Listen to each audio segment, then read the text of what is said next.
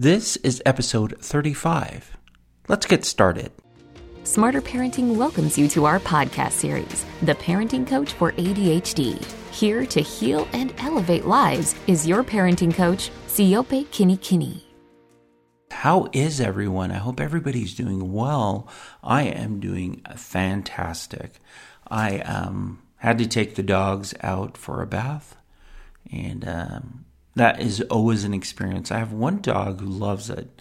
Henry does not like baths at all. But then I have Bear, um, who loves baths, and so it's an enjoyable experience, you know.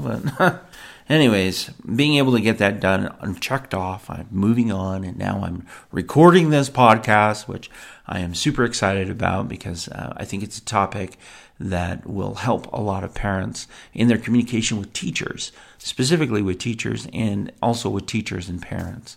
Um, this is a topic specific for ADHD because it happens so much during the school year where um, sometimes teachers will send out a ton of notices to parents. And I've seen notices from teachers to parents about the behavior of their children during the school day where they are just super long. Like, I'm like, how do you have time to even teach if you're typing up this email super long about my one child, right? Um, I find it humorous, and I and I feel that it may be cathartic for some teachers to type it out and just get it documented and sent sent to the parent. Um, so yeah, that can do a couple of things. For some parents, it's great to have the information, but a lot of times it just makes parents frustrated. It makes them really kind of like, okay, you're telling me this, but you're not including what you did in order to fix it or any intervention techniques that you're trying to work out with your child. So, this conversation, this podcast is about what do you do with information that you're receiving from from a teacher of your child who struggles with ADHD when it's just a huge laundry list of behaviors, right? I don't know if this has happened to you, but it happens to a lot of parents.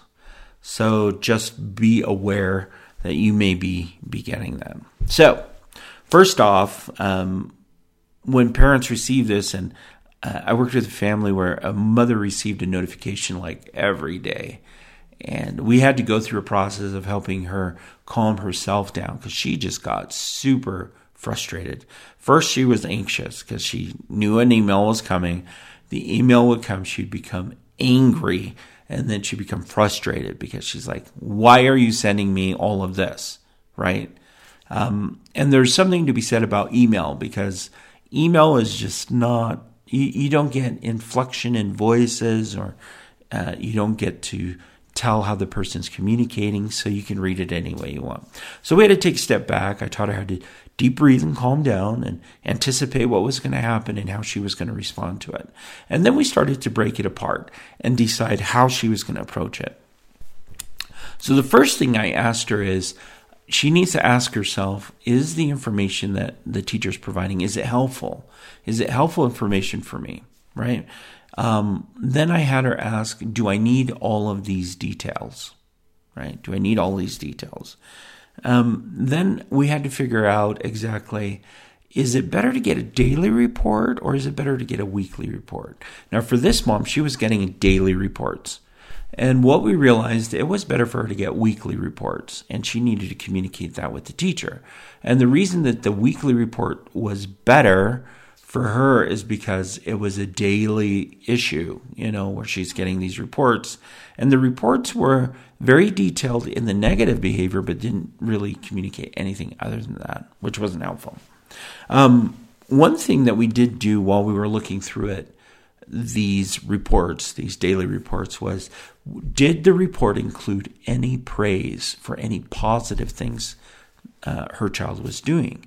Now, um, it's easy to focus on the negative, super easy.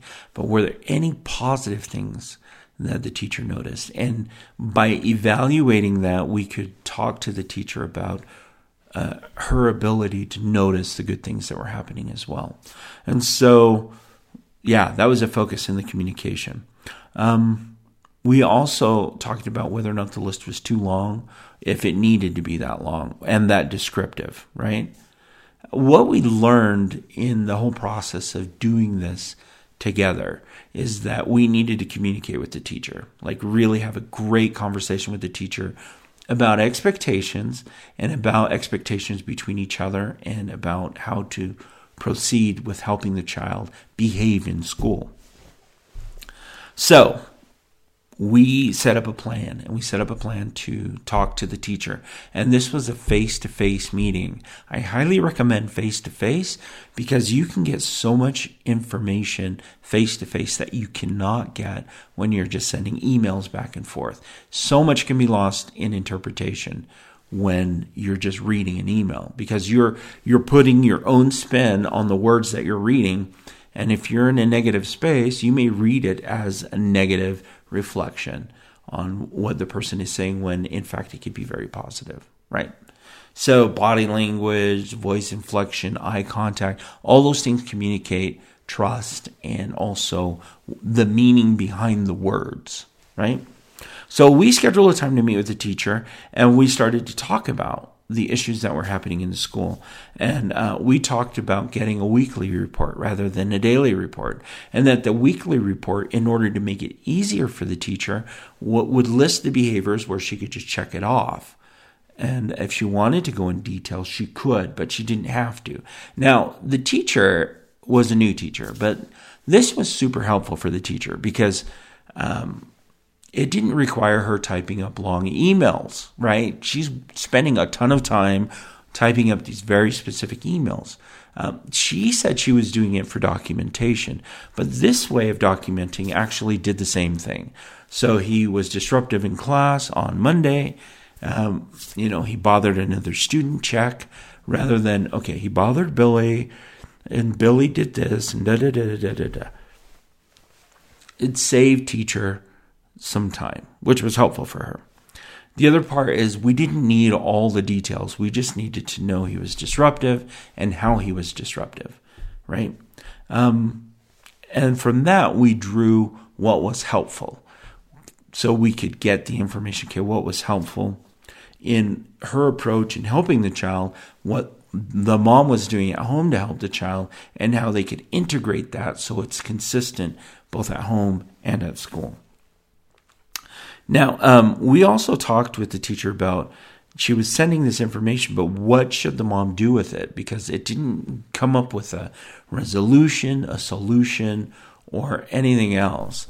And so everything now, as far as the communication goes between the teacher and this mother, is focused on what do we do with this information that we that we're collecting, that we're gathering. Um, the hardest part the hardest part for the teacher was to include praise in what the child was doing. So she could focus on the negative behaviors, but to focus on something well that he was doing in the classroom was super difficult. We had to work on that over time and increase those. We wanted the teacher to be able to give us three or four positive things that the child was doing in the classroom, in addition to the behaviors that need to be addressed and fixed. And then we actually focused in on one behavior at a time rather than a whole group of behaviors. So the first one was him being able to um, not bother other students that were sitting by him. We focused on that specifically during the course of getting these reports back and forth. Now, this whole process it took some time to do and it was a lot of work up front. But after we were able to resolve these up front, everything calmed down and they were able to work together in addressing some of these behaviors my recommendations for parents who are receiving a lot of information from teachers about behaviors that children are having, you need to ask yourself, okay, is this helpful? And then you need to communicate with the teacher. Is this helpful? Is all this information needed? Do we need all these details? Um, is it better to get daily reports or weekly reports? Sometimes daily is good. And in fact, daily may be helpful to curb some very specific behaviors over a short period of time. And then come up with a plan. What do we do with this information? What are you going to do, teacher, with the information you're giving me? What am I going to do? And how do we co- coordinate those so we can be a benefit to the child? Um, also address if praise is being involved for the positive things your child is doing. We want to integrate that because that helps build a relationship. You can find the skill of effective praise on the Smarter Parenting website. So you can learn how to do it and you can also send the video to the teacher and say, This is how I'm doing it. Here's something that you can try to help with my child in the classroom and with the other students that will help increase their positive behaviors. And if we're both doing it, then, you know, we're synergy. We're really helping this child behave better, right? And then during this whole process, focus on one behavior at a time and improve that behavior and then move on to the next one. Don't try and fix all the problems at once because that is just really, really difficult to do.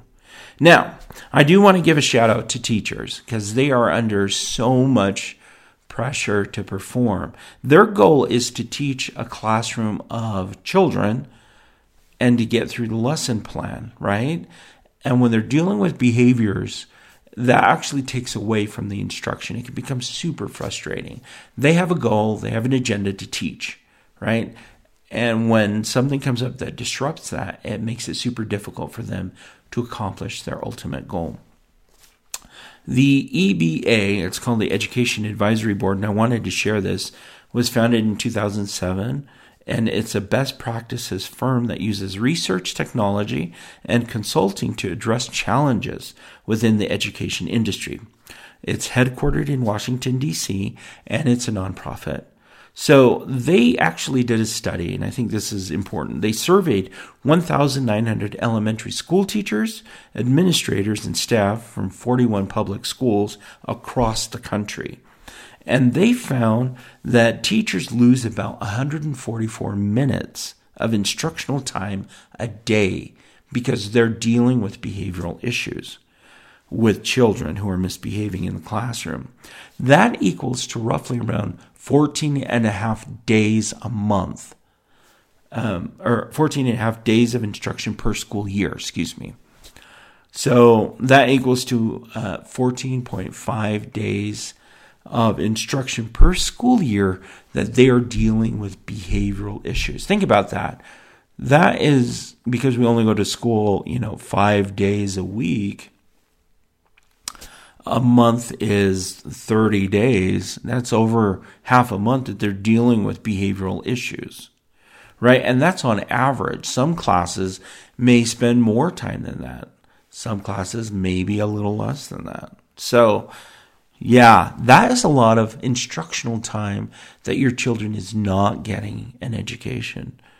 So I'm giving this shout out to teachers for the incredible work that they do in trying to teach and fulfill their goal of helping kids become educated and also managing behavioral issues that may arise in the classroom. They have a tough job, just like parents have a tough job. So be patient with each other, communicate, find ways to work together in order to make this happen. I think it's super, super important. So my takeaway is that use effective praise as a tool that you use at home, but also send over to the school and have the teacher watch so they know how you're doing it so you can synergize your work. But also, if you're receiving these consistent messages about behaviors at school, go through that checklist. Ask, is this helpful? Meet with the teacher. Do you need all those details? Um, are weekly reports better than daily reports? Can you make it easier by having a checklist rather than having them type everything out? What what information do you want to do? I mean, you're getting a ton of information, but what do you want to do with it? What does the teacher want to do with it? Are they just venting or is there a plan behind it? And then be sure that you praise for the positive things that your child is doing. That is it from me. Jump over to the Smarter Parenting website for more skills, parenting skills that will help you and your child. Uh, feel free to give us a five star rating on whatever area, wherever you're listening to this podcast. We would sure appreciate it. And I will talk to you again later. All right. Bye.